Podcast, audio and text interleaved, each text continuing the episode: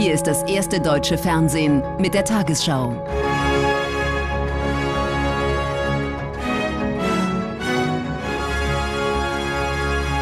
Heute im Studio Thorsten Schröder. Guten Abend, meine Damen und Herren. Ich begrüße Sie zur Tagesschau. Nach rund sechs Jahrzehnten endet in Deutschland heute die Ära der Stromerzeugung aus Atomenergie. Politisch bleibt die Entscheidung umstritten. Die Debatte über das Für und Wider schwelt weiter. So gibt es Forderungen nach einer Neuauflage der Kernenergie. Für andere steht der Tag symbolhaft für den endgültigen Einstieg ins Zeitalter der erneuerbaren Energien. Abgeschaltet werden nun auch die letzten drei Meiler. Emsland in Niedersachsen, Neckar-Westheim 2 in Baden-Württemberg und Isar 2 in Bayern. Die Leitwarte des Kernkraftwerks Isar 2. Hier wird in wenigen Stunden der rote Knopf gedrückt und damit der Atomausstieg besiegelt. Das Herunterfahren der Anlage sei ein routinierter Vorgang, sagt der Kraftwerksleiter. Diesmal aber auch ein emotionaler. Die politische Entscheidung ist natürlich eindeutig. Wir werden heute Nacht vom Netz gehen, erfüllen damit das Atomgesetz mit dem Trennen des Generators vom Netz vor Mitternacht. Und damit ist die Ära der Stromerzeugung hier in Isar beendet. Nach dem Ende kommt der Rückbau. Darauf bereiten sich die Betreiber bereits vor, trotz Forderungen aus Teilen der Politik, die Kernkraftwerke in Reserve zu halten. Wir werden uns sehr gezielt auf die Rückbaumaßnahmen im neuen Jahr dann vorbereiten. Denn bevor wir damit mit der eigentlichen Demontage beginnen können, brauchen wir eine Genehmigung und die erwarten wir in diesem Jahr noch. Für die Beschäftigten ist das Aus ein schwerer Schritt, trotz Arbeitsplatzgarantie. Sie werden für den Rückbau der Anlage gebraucht. Im ersten Quartal des Jahres lag der Anteil der Atomenergie in Deutschland noch bei 4,4 Prozent. Strom produziert von den Kernkraftwerken ISA 2 in Bayern, Emsland in Niedersachsen und Neckar-Westheim 2 in Baden-Württemberg. Hier feierten heute etwa 500 Atomkraftgegner das bevorstehende aus. Sie sehen die Zukunft in den Erneuerbaren. Das finde ich ist jetzt ein schönes Fest um zu sehen, dass es doch manchmal einen Schritt vorwärts geht, auch wenn die Bürger was möchten. Ich bin etwas irritiert über die Diskussion gerade, dass man plötzlich wieder die Atomkraft als Chance sieht für billigen Strom, weil die Gefahren bleiben ja. Wir haben Sekt mitgebracht, wir stoßen jetzt drauf an, wir haben lang drauf gewartet und jetzt ist es endlich soweit. Vor dem Kernkraftwerk Emsland in Lingen ist die Haltung unter den Demonstranten eindeutig. Und auch in Bayern ist bei manchen die Freude über den Atomausstieg groß. Etwa 1000 Menschen haben sich in München versammelt. Angst vor Stromengpässen haben sie nicht. Wir haben die erneuerbaren Energien, wir haben die Kraftwerke, es werden keine Lichter ausgehen. Und wenn wir jetzt weiter auf diese alte Dinosauriertechnik setzen, dann wird es gefährlich, aber nicht, wenn wir in Energiesparen und in Energieeffizienz und in die erneuerbaren Energien einsteigen. Mit dem Abschalten endet heute die mehr als 60-jährige Geschichte der Kernenergie in Deutschland. Weiter geht die Suche nach einem Endlager. Denn für den entstandenen Atommüll gibt es noch keine Lösung. Noch kommt Wasserdampf aus dem Kühlturm von ISA 2. Morgen aber wird er langsam verschwinden. Und vor dem Atomkraftwerk ISA 2 in Essenbach steht Philipp Kunschner. Wie genau laufen die kommenden Stunden dort ab? Nun, die Leistung von ISA 2 wurde heute in den Mittagsstunden schon leicht reduziert und um ca. 22.30 Uhr wird sie dann komplett heruntergefahren und zwar bis ca. 23.30 Uhr. Dann erfolgt die Netztrennung und das ist deswegen wichtig, weil das Atomgesetz ja vorsieht, dass diese Netztrennung noch vor Mitternacht erfolgen soll. Und wenige Minuten später, circa 23.45 Uhr, folgt dann auch der berühmte rote Knopf, der Druck auf diesen roten Knopf. Damit wird der Reaktor abgeschaltet und unterkritisch sein und der Atomausstieg wird damit in Bayern und in ganz Deutschland besiegelt. Dankeschön. Philipp Kunschner in Essenbach.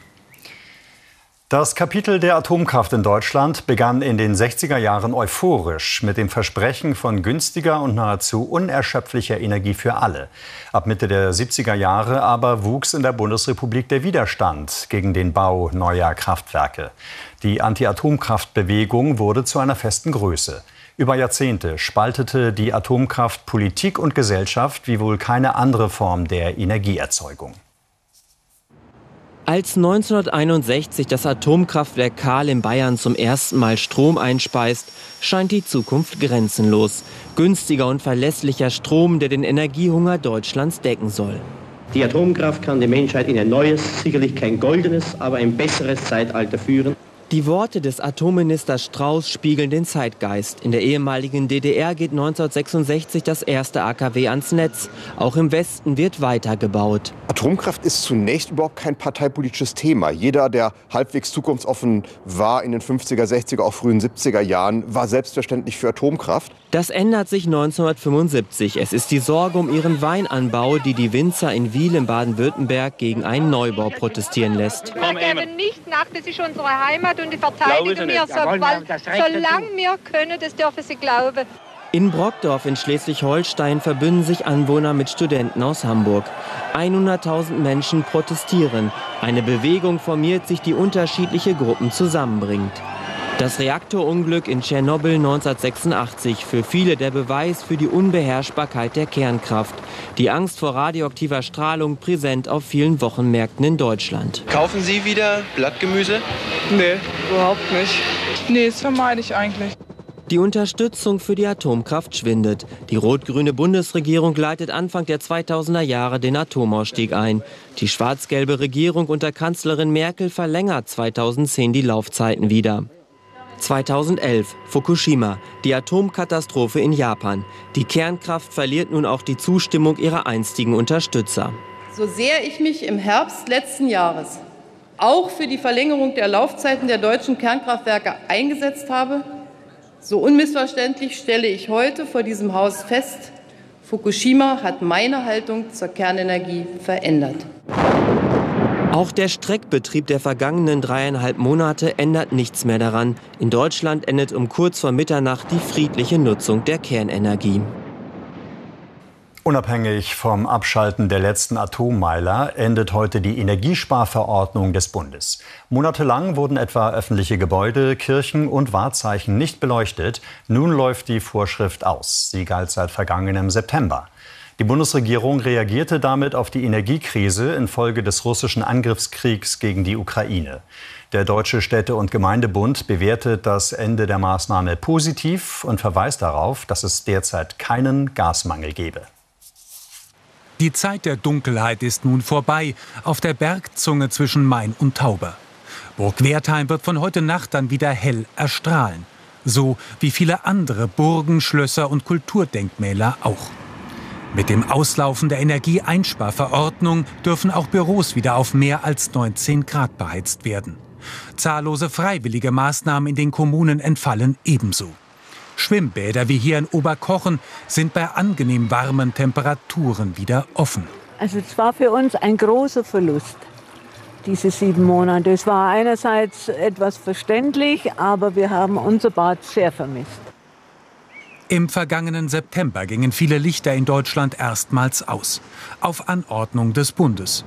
Nach dem Ende russischer Gaslieferungen war die Sorge vor Stromausfällen groß.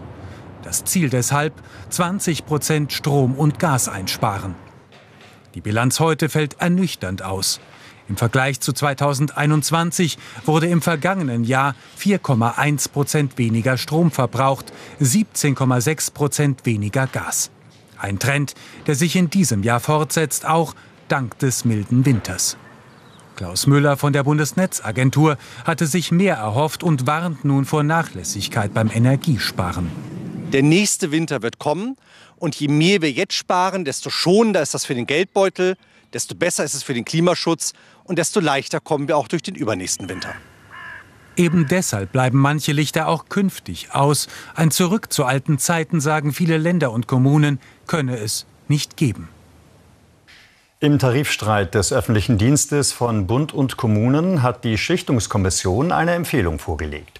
So soll es zunächst einen steuerfreien Inflationsausgleich von insgesamt 3000 Euro geben, der in Stufen ausgezahlt wird. Ab dem kommenden März soll es dann lineare Lohnerhöhungen geben.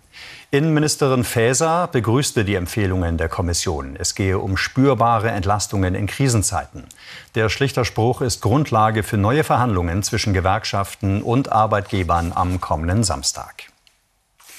Im Titelkampf der Fußball-Bundesliga hat Bayern München seine Tabellenführung zwar gewahrt, im Spiel gegen Hoffenheim reichte es aber nur zu einem 1:1.